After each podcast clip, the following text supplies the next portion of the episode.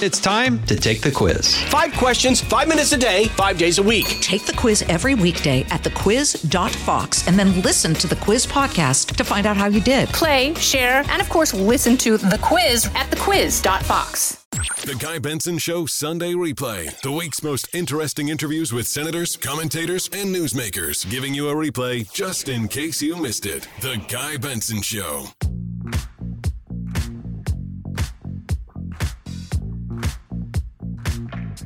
Joined now here in studio by the Senate Republican leader, Mitch McConnell of Kentucky. Great to see you again, yeah, sir. glad to be here. So let's talk a bit about tonight. What are you expecting from the president? It's always a big narrative evening for the party in power. Uh, I'd imagine you probably won't be leaping to your feet all that often with rapturous applause. Going to try to avoid that.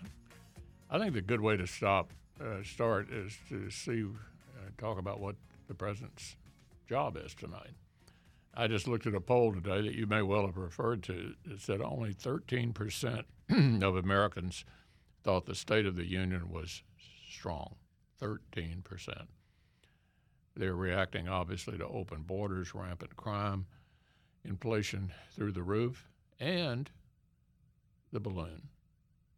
A whole week surveying all of America before a decision to shoot it down reminds me of the tentative nature of their involvement in Ukraine, which I largely support.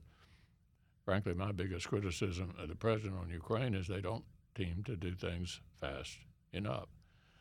So that's the challenge the president has before him in trying to convince the American people of something they do not think, which is that the State of the Union is strong and he wants to take credit for it too. And that will be almost inevitably this hmm. sort of rah rah thing about how, thanks to Democratic policies, right. look at the job growth and a few hmm. other things. I mean, you hmm. kind of know what's coming to some extent a whitewash of the problems, a claim of victory.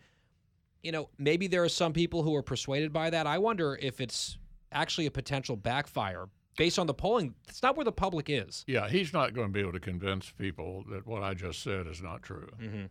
But it is an opportunity for him to make his case to a fairly large audience.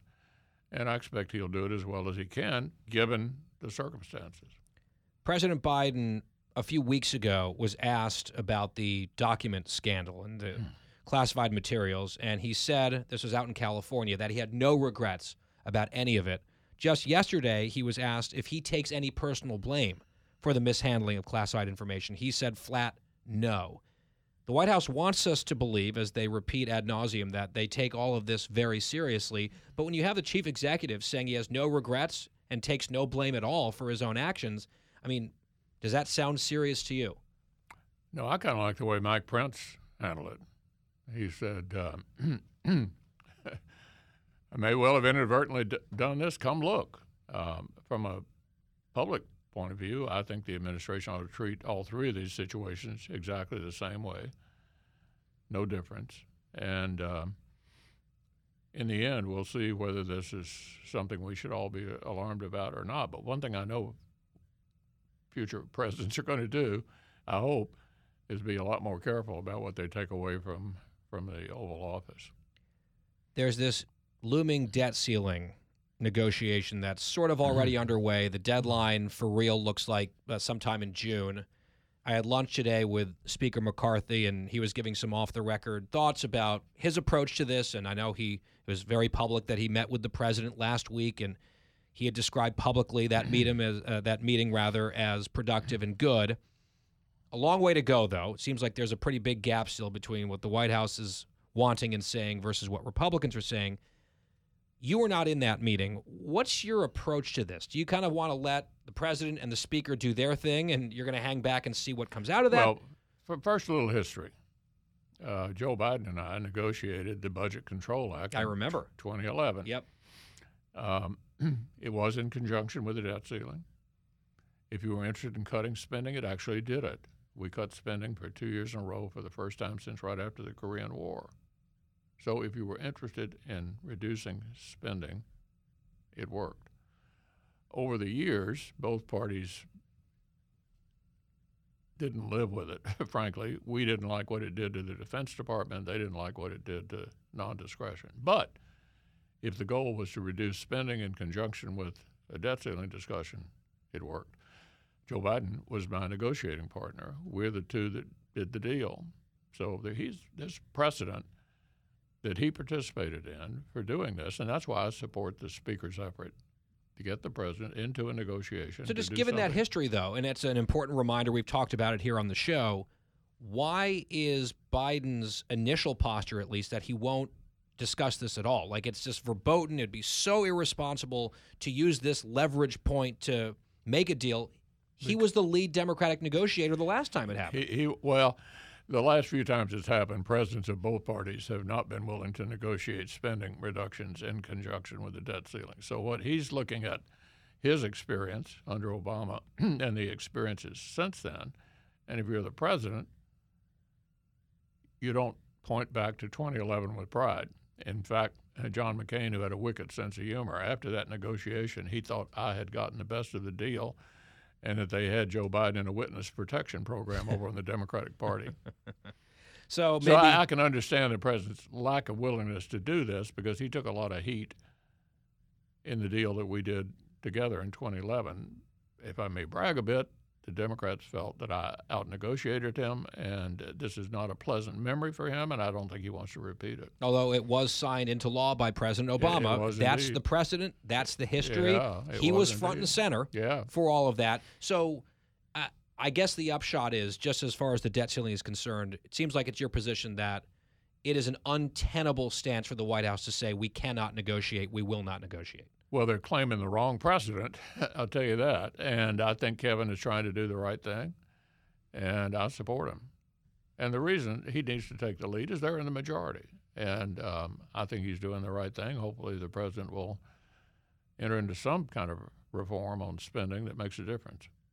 Last time you and I spoke on the air, it was before the midterm elections. And you were hopeful about the elections, but cautious, I would say. And of course, then we saw what happened. And it was an underwhelming night for the Republican Party, any way you slice it. There were some very bright spots Florida, Ohio, Iowa. Republicans did win the House, not by the margins they were hoping for. Mm. you guys lost a seat in the U.S. Senate. It's been a lot of finger pointing there. I wonder as we start to look ahead to 2024, do you think there's going to be any learning of lessons on the political right in that, you know, Democrats spent tens of millions of dollars meddling in Republican primaries and in every single case where they meddled and got their preferred Republican, they won every mm-hmm. single time. Mm-hmm. Is that something that you think Republican voters who might have been skeptical of you or anyone else's position, now that we've seen the proof in the pudding, the actual outcomes, where Republican voters might resolve to not let the Democrats pick Republican nominees for Republicans in the future? Uh, in the Senate, that only happened in one state. I mean, the uh, the answer is we had a candidate quality problem. I talked about that in August. Number two, when I was on your show and every other show, I never predicted a red wave. We didn't see a red wave in the polling. We have to have the single best qualified candidate nominated in these states in order to have the kind of year that we want to have. That is some that is an evaluation shared by almost everyone on both sides who was actually involved in polling and analysis.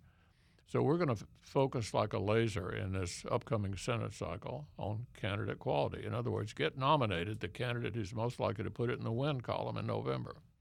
And just to clarify, there was the one example in the Senate, New Hampshire. There were also gubernatorial examples, House Yeah. examples. It's across the board. I think there's a lesson Yeah, here. my, my point is, though, I, I was focusing on the Senate. Sure. And that only happened in one Senate race, New Hampshire. Yep. and uh, our we we ourselves, in several places, nominated the, the least electable candidate. yeah, it's just Republican without, without Democratic in, interference. without their help, right? Yeah. Bad decisions were made all on the Republicans' uh, part. On that same front, I've watched with interest in the last week or so. I'm not sure if you follow this particular mini drama, but former mm-hmm. President Trump and some of his supporters have been attacking the governor of Florida, saying that he was actually very bad when it comes to COVID policy, which I find a very strange line of attack on the merits, but that's what they're trying. They're test driving it. And someone who actually amplified that attack was the National Rapid Response Director for the Democratic National Committee, piling on DeSantis on Trump's behalf. It seems like some early meddling on the Democrats' part. Does that intrigue you at all? Is is there a lesson there? Well, I think what we have underway on the Republican side is a genuinely competitive race for the presidency, for the nomination. We only have one announced candidate, but we're going to have more. And Democrats getting involved in this in one way or another, I'm sure, is not unheard of. and um, what what I think the, the, the bottom line is for Republican primary voters, we want to nominate the most electable candidate if we want to defeat Joe Biden or whomever the Democrats nominate.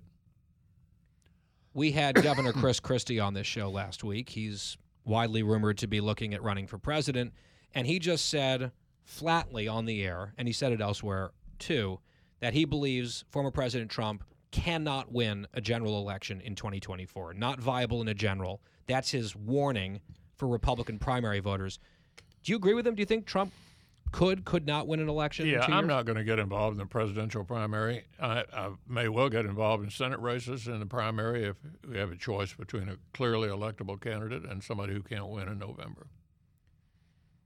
On the other side of the aisle, the reporting is that President Biden is gearing up to announce another run for the mm-hmm. presidency. You've known him a long time.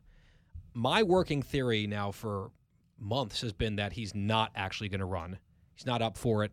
Can't do this job for another six years.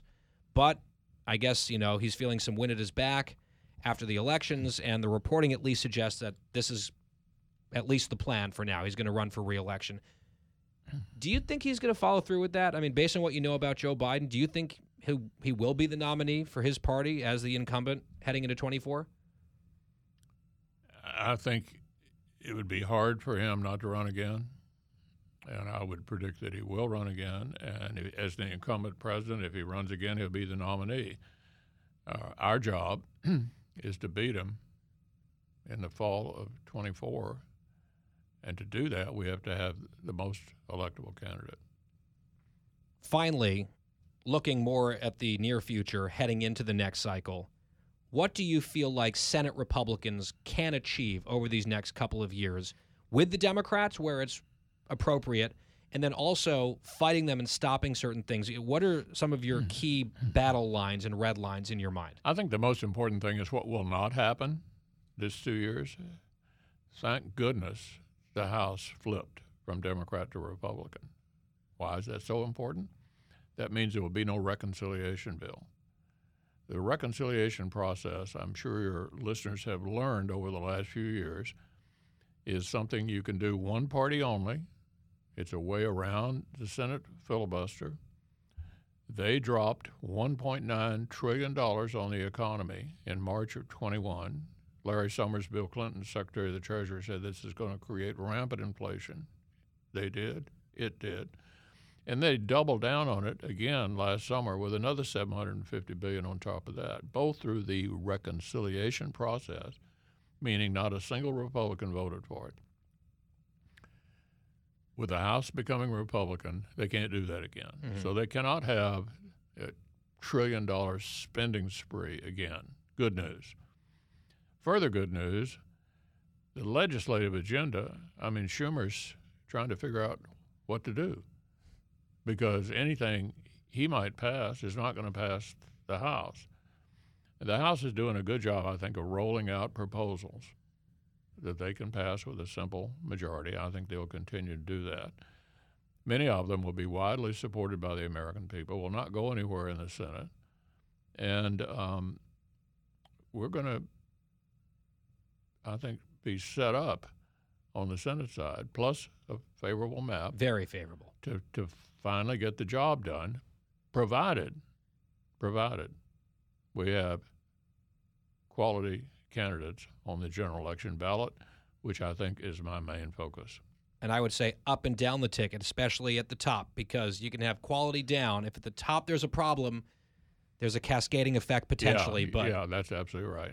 and the map, as you say, is favorable. That's sort of McConnell-esque understatement. It's extremely favorable. We'll see how it goes, and a lot of battles teeing everything up for the next election cycle. U.S. Senator Mitch McConnell, the Republican leader in the upper chamber, He represents the state of Kentucky. It is always great to talk to you. It's especially great to see you here in studio.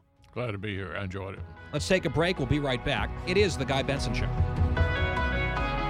That was this week's edition of The Guy Benson Show Sunday Replay. For more Guy Benson Show, Go to GuyBensonShow.com or wherever you get your podcasts.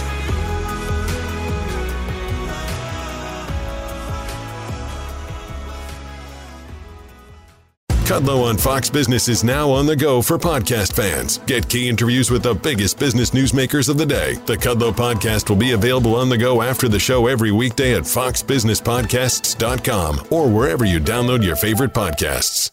Listen to the show ad-free on Fox News Podcast Plus, on Apple Podcast, Amazon Music with your Prime membership, or subscribe wherever you get your podcasts.